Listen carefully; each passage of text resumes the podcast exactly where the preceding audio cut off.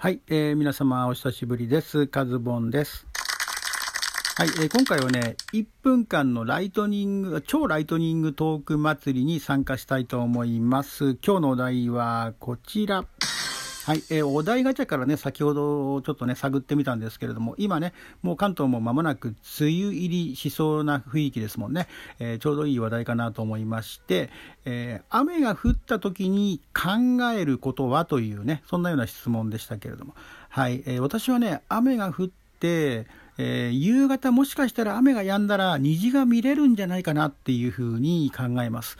はい。えー、数日前にもね、あの、ツイッターのタイムラインにね、こう、虹の写真いっぱい上がってきたんですけども、はい。残念ながら私はね、その日、外に出なかったんですよね。はい。見逃しました。ということでですね、えー、全然お後がよろしくない状態ですけれども、今回はこの辺で、えー、またお会いいたしましょう。カズボンでした。